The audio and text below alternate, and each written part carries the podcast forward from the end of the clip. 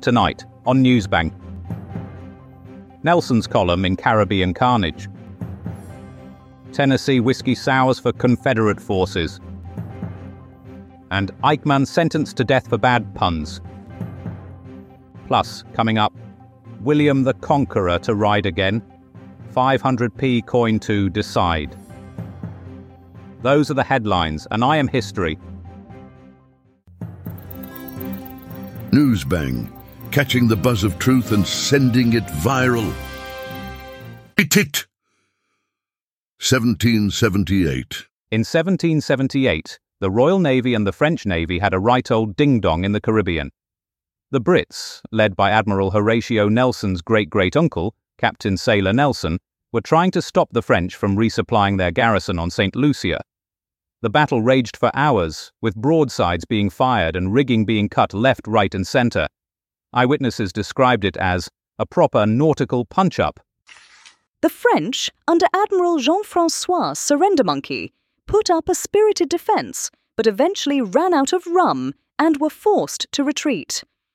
The British victory ensured that the Americans would go on to win their independence with help from France and Spain. St. Lucia itself is an island in the West Indies, which is not to be confused with the West Indies cricket team or Bob Marley's record collection. Ecclesia Tella de Lattiston, 1864. In 1864, the Union Army scored a massive victory at the Battle of Nashville, leaving the Confederate Army of Tennessee feeling like they'd been hit by a country and western star. The war, fought over whether slavery should be allowed to expand or not, was a bit like Brexit but with more bayonets. The Union, led by honest Abe Lincoln, wanted to keep the United States together, while the Confederacy just wanted to secede and start their own nation called the South. The Confederacy was made up of 11 southern states, and their main army in the West was called the Dixie Chicks. After this defeat, it was all over bar the fiddlin', and both sides knew it was time to lay down their muskets and pick up their banjos. 1961. In a sensational twist, former Nazi leader Adolf Eichmann has been found guilty of crimes against humanity and war crimes, including his role in the Holocaust. Eichmann, who had been hiding in Argentina under the name Rolf Bumsen Hitler, was tracked down by Israel's Mossad intelligence agency and brought to justice. The trial in Jerusalem was a media circus, with Eichmann claiming he was just following orders from his boss, Adolf Thickneck. Witnesses described how Eichmann organized the mass murder of millions of Jews, gypsies, and anyone else who didn't fit into his twisted vision of a master race. The court heard harrowing testimonies from survivors like Shlomo Goldstein, who said, I remember him vividly. He had a cold stare and a terrible comb over. Eichmann was sentenced to death by hanging, but not before he reportedly asked for one last request. Can I have some more rope? Newsbang, the unvarnished truth, no matter how bitter. Shakanaka Giles is here now with the weather.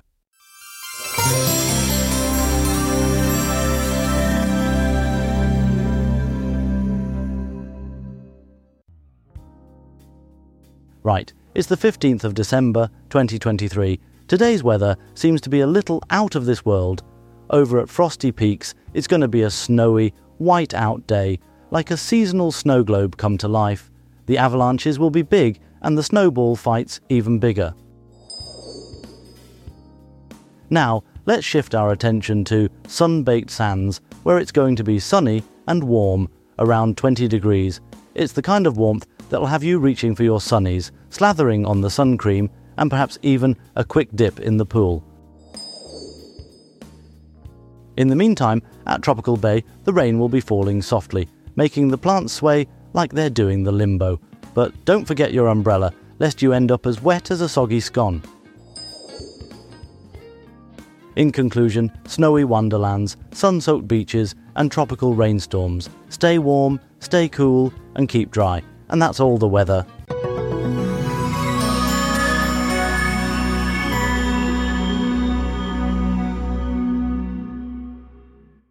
Été le 16 to 2013. The South Sudanese civil war began in 2013 as a conflict between the ruling government and opposition forces related to political disagreements.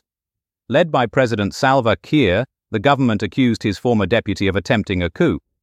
The situation escalated with fighting breaking out between the Sudan People's Liberation Movement factions known as SPLM and SPLM-IO. Uganda provided support to the government during the war. The main city caught in this turmoil was Juba, which served as both the nation's capital and its largest city. Now, for more details on this bloody conflict, we will be joined by reporter Brian Bastable in a moment. Shoot the moon in the back, and it turns around to bite you. These were the words of the man who pulled me out of my foxhole and shot me in the leg for getting in his way. But there's more to this story than meets the eye. In fact, there's a lot more to this story than doesn't meet the eye. It is the story of the battle of the century, the battle of a century that never was, a battle of an island of the mind in a sea of fire and fury.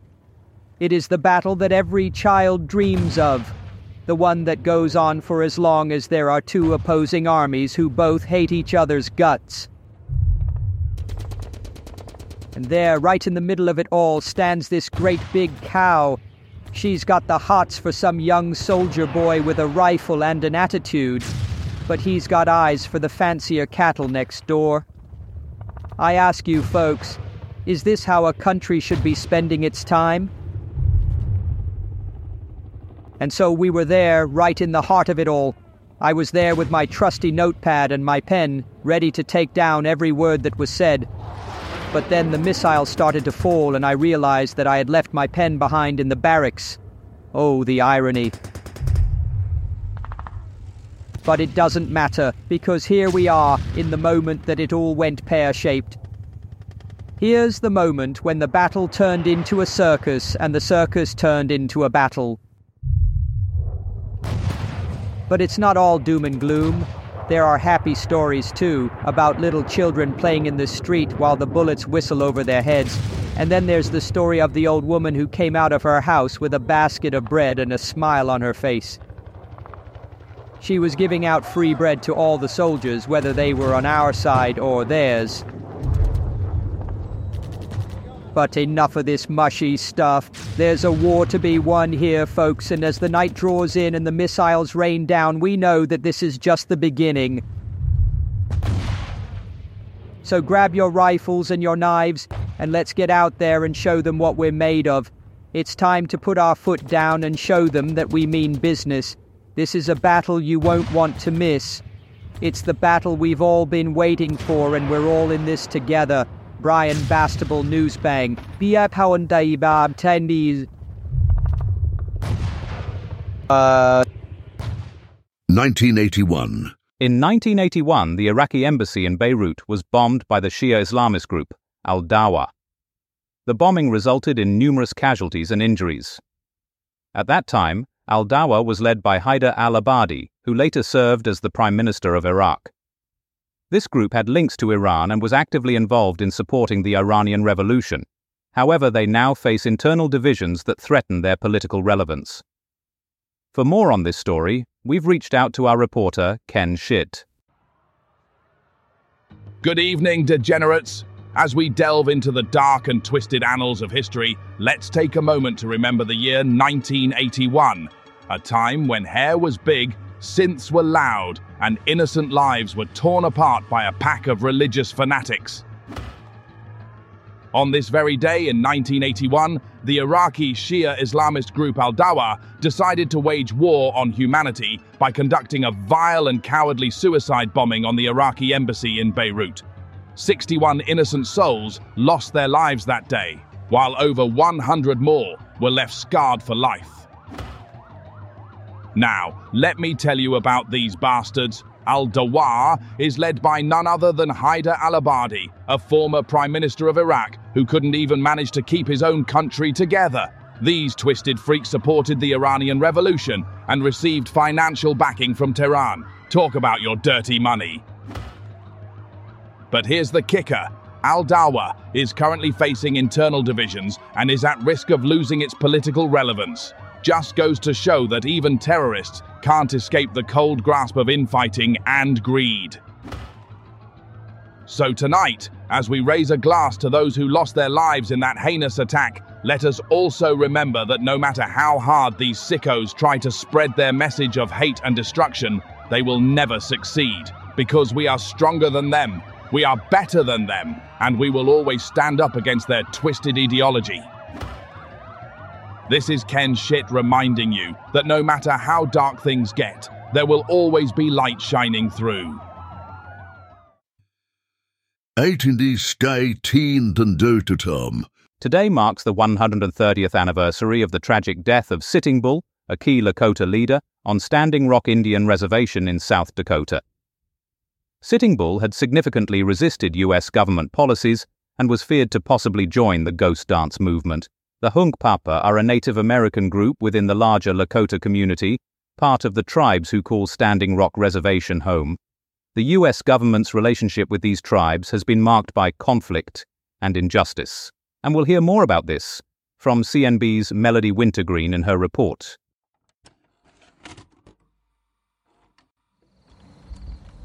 Today, as the sun sets upon a seemingly inconsequential strip of land, a dark cloud of history looms over this place. It's home to the Standing Rock Indian Reservation, a land of contrasts where the past and present collide. Here, within the borders of South Dakota, an event of monumental importance occurred on this very day. In the year 1890, the revered leader of the Hunkpapa Lakota people, Sitting Bull, was slain by U.S. Indian Agency police. This great warrior, who had once been a fearless and steadfast opponent of America's expansionist policies, now lay lifeless upon the very ground that he had fought so hard to protect. His tribe, the Lakota, had been among the most resistant to the incursion of white settlers into their lands, with Sitting Bull leading the charge against the U.S. government's relentless pursuit of manifest destiny. But alas, as is so often the case in history, the mighty have fallen. The forces of progress, embodied by the U.S. government, had finally succeeded in silencing one of their most powerful opponents. However, as the years have passed, the legacy of Sitting Bull has only grown stronger, serving as a beacon of resistance and rebellion for generations to come. Today, this hallowed ground is a testament to the enduring spirit of the Lakota people, who continue to fight against the same systemic oppression that claimed their beloved leader all those years ago. As we stand here, amidst the rolling hills and verdant plains that have witnessed the birth and death of so many great tribes, we cannot help but feel a sense of awe and wonder at the incredible resilience of the human spirit. This is Melody Wintergreen reporting from the Standing Rock Indian Reservation, South Dakota, bringing you the news as it happened 124 years ago. News Bang, lifting the veil of deceit with scalpel like accuracy. Polly Beep now takes us on a journey through time, focusing on the 1906 London Transport Revolution. She'll explore the Great Northern, Piccadilly, and Brompton Railway, which connected Hammersmith to Finsbury Park. With roads filled with horse carriages and construction underway, commuters should be prepared for delays and diversions. So buckle up and join Polly as she navigates the winding roads of history.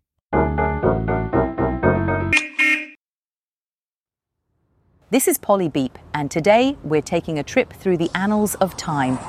It's 1906, and we're in the heart of London, where a groundbreaking transport revolution is underway.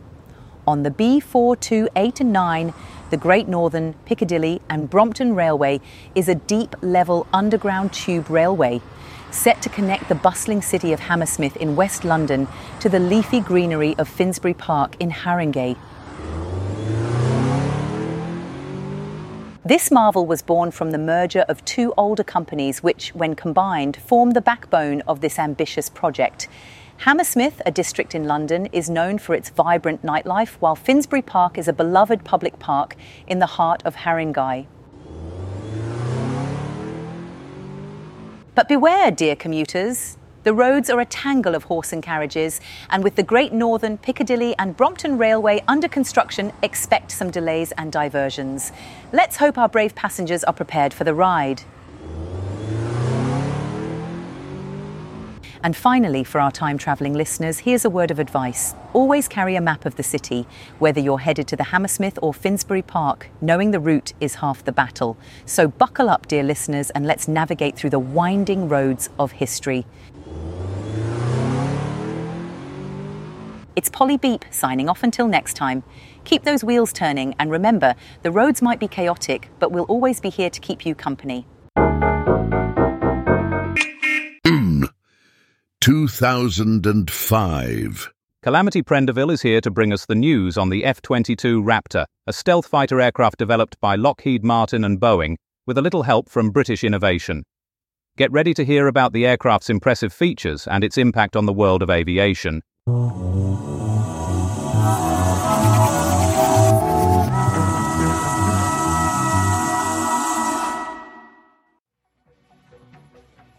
Strap yourselves in and adjust your aviator glasses because we're jetting back to 2005 a time when the mobile phone was as chunky as a good old British meat pie and the internet was still mostly a cacophony of dial up tones that could out squawk an aviary. But amidst this digital din, there was a whisper so sweet you could hear a microchip drop. The whisper of stealth technology. In 2005, the Americans unveiled what they claimed to be the pinnacle of aerial sneakiness the F 22 Raptor, a stealth fighter aircraft.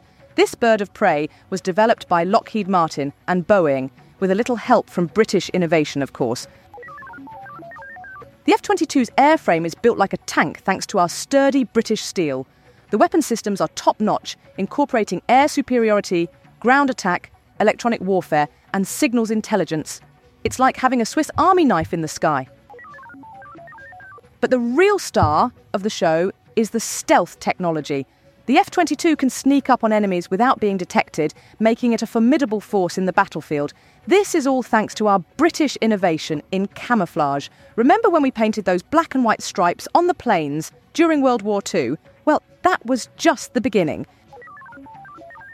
Of course, the F 22 isn't the only stealth aircraft out there. The F 117 Nighthawk B 2 Spirit, B 21 Raider, F 35 Lightning II, Chengdu J 20, and Sukhoi Su 57 are all vying for attention. But let's face it, the F 22 is the cream of the crop. So there you have it the F 22 Raptor, a testament to British innovation and American ingenuity. It's a bird of prey that's sure to make enemies tremble in their boots. And who knows, maybe one day we'll see the British version of the F 22, the Spitfire Mark II, flying high in the skies. Until then, keep your eyes on the horizon and your ears open for the sound of freedom. This is Calamity Prendeville from Newsbang signing off.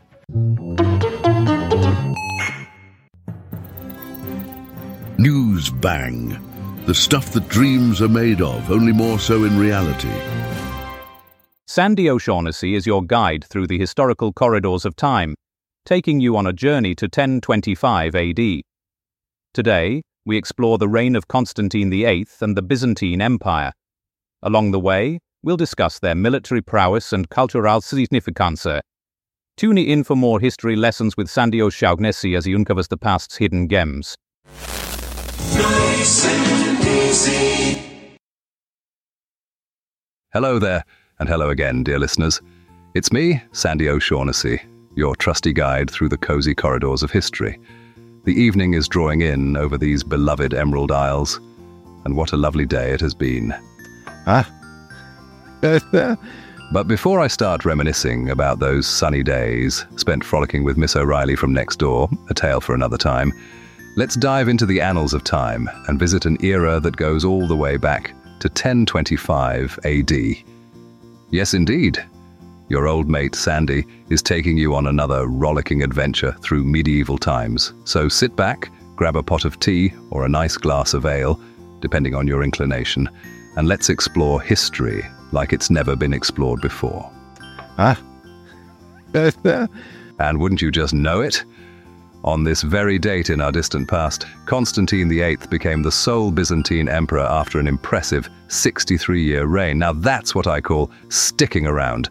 He was quite the Roman emperor, lasting longer than old Augustus himself. And we all know how fond old Augustus was of himself and his empire. His successor must have really impressed him to be remembered so fondly. Ah. so, Constantine VIII found himself ruling over the Byzantine Empire in all its glory, a world power if ever there was one.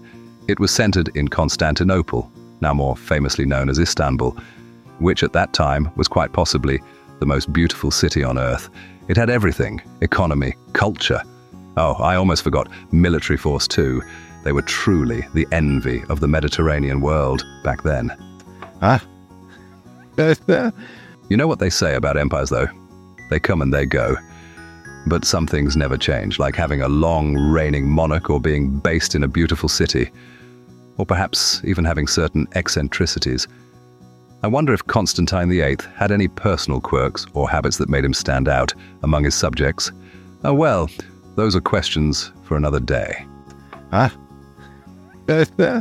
Speaking of eccentricities, did you hear about Jim from Cork who found a loose mouth up on his local hill last week? You just never know what you might stumble across while exploring history, or hiking for that matter. Ah. but until we meet again, amidst tales of ancient lore and modern absurdity, remember to keep sending those wonderful letters my way. Life can be so busy these days with our daily grind. Taking a moment to look back at where we came from can bring us such joy and perspective. So keep your eyes peeled for wondrous discoveries, both big and small. History is hiding around every corner after all. Until next time, my friends, see you later, alligator, in a wild crocodile. Keep calm and carry on exploring. All over the country for everyone. Ulysses, 1939. The year is 1939, a time of global unrest and historical transformation. Amid the upheaval, a tale of resilience and passion took shape in the form of Margaret Mitchell's novel, Gone with the Wind, which later captivated audiences on the silver screen. This epic tale unfolded against the backdrop of the American Civil War and Reconstruction era, centered around a determined woman named Scarlett O'Hara.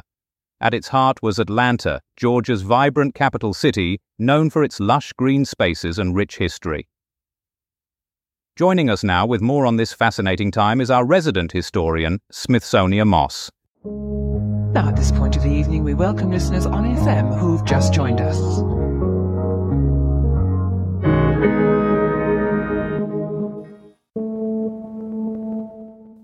There, culture vultures. It's your gal, Smithsonia Moss, sliding into the mellow yellow time machine known as 1939. The vibes are all Peggy Mitchell's Panty Raid Party, as I'm back in business to dish the Dilla dish on Gone with the Freakin' Wind, premiered in Atlanta, Georgie. Don't tell Mel Tillman, but this time it's all about Missy Scarlett O'Hara. Lemme tell you, fam, Gone with the Wind was like the OG Real Housewives of the South if Cece and Brandy were married into the antebellum South's equivalent of the Kardashians. Imagine, if you will, Scarlett played by the Duchess of G Spot herself, Vivien Leigh. Scarlett, y'all. That woman had more cattiness than a season of catfish.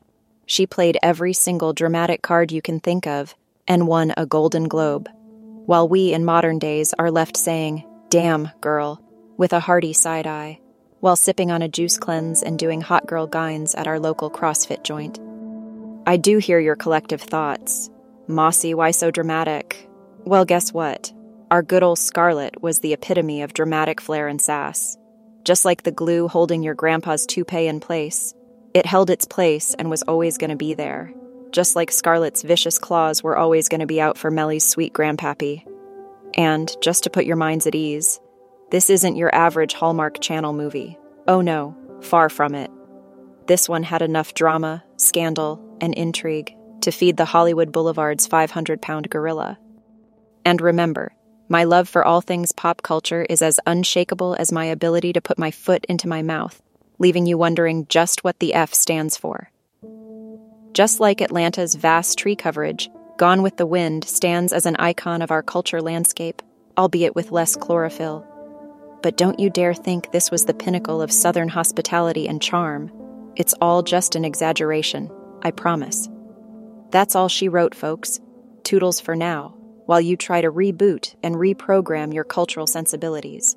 Smithsonia Moss, out.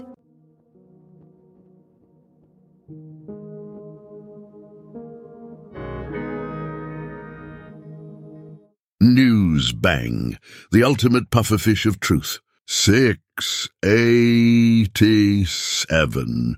In 687, the year we find ourselves in, the Catholic Church witnessed a series of significant events that would shape the future course of its history.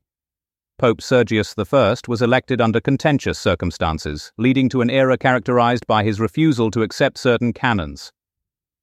These events were further complicated by Emperor Justinian II's intervention and the ongoing Byzantine influence over the papacy. The Roman people and Italian militia played crucial roles in protecting Pope Sergius I during this time. To delve deeper into these historical occurrences, we are now joined by our religious correspondent, Pastor Kevin Monstrance.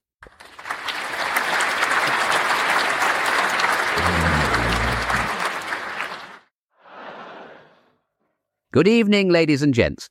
Tonight I find myself pondering the fickle winds of history and the vagaries of fame. For who among us today recalls Pope Sergius I, who found himself embroiled in such controversy all those centuries ago? Yet in his time, Sergius was a man destined for greatness. Or so he thought. Born Pippin Pecorini, Sergius hailed from a noble Roman family. Young Pippin was enraptured by visions of restoring Rome to its former glory.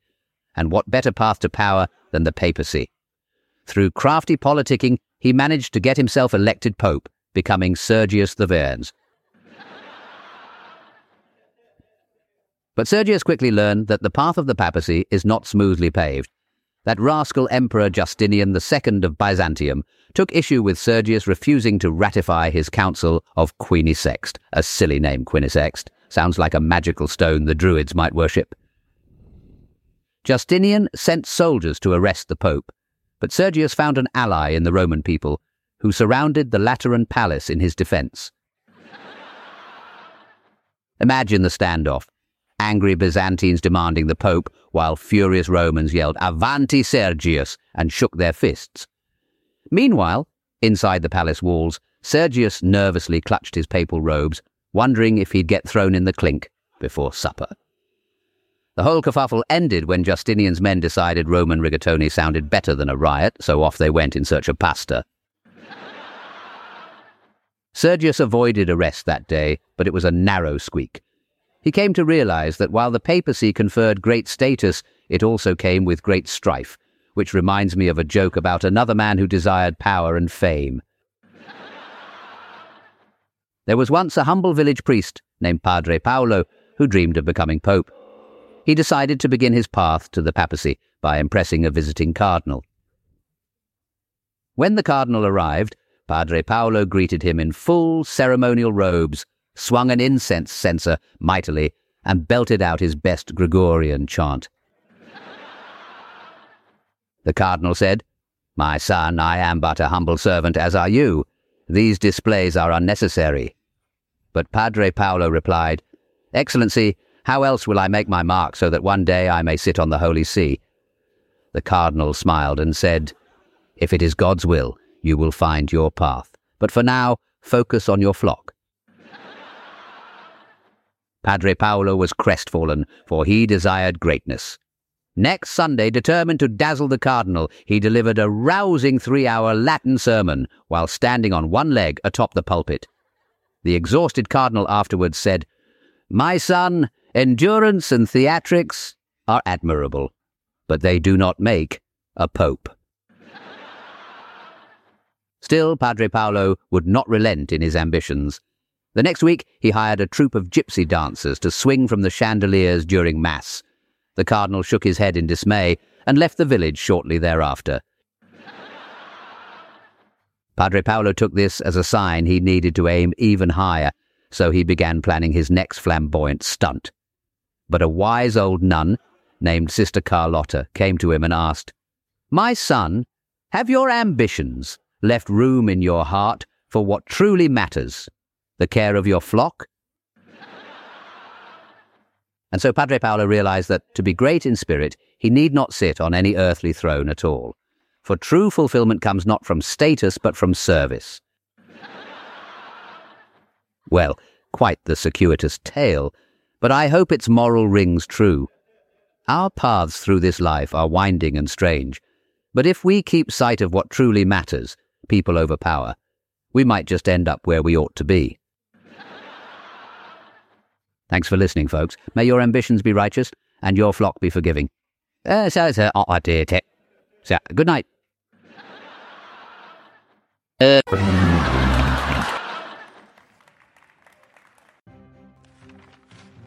is the Newsbang final roundup. The Times Pakistan in tears as Bangladesh wins independence in 71 war. The Telegraph Boston Harbor's Tea Party turns nasty, thanks to the taxman. The Guardian World War II rages on with seahorse and galloping horse battles in 42. The Daily Mail Sons of Liberty chuck a brouhaha in Boston Harbor Tea Party. The Sun East India Company's tea surplus leaves 93k Pakistanis stewing. And finally, today go with Japanese horses drowned at sea during Guadalcanal giddy up gallop. Eine Sitin Barnes, Neben Sabens. That's it for tonight's Newsbang. Good night, sleep tight, and don't let the news bite. Tune in next time for more artificially intelligent hilarity. Newsbang is a comedy show written and recorded by AI. All voices impersonated. Nothing here is real. Good night.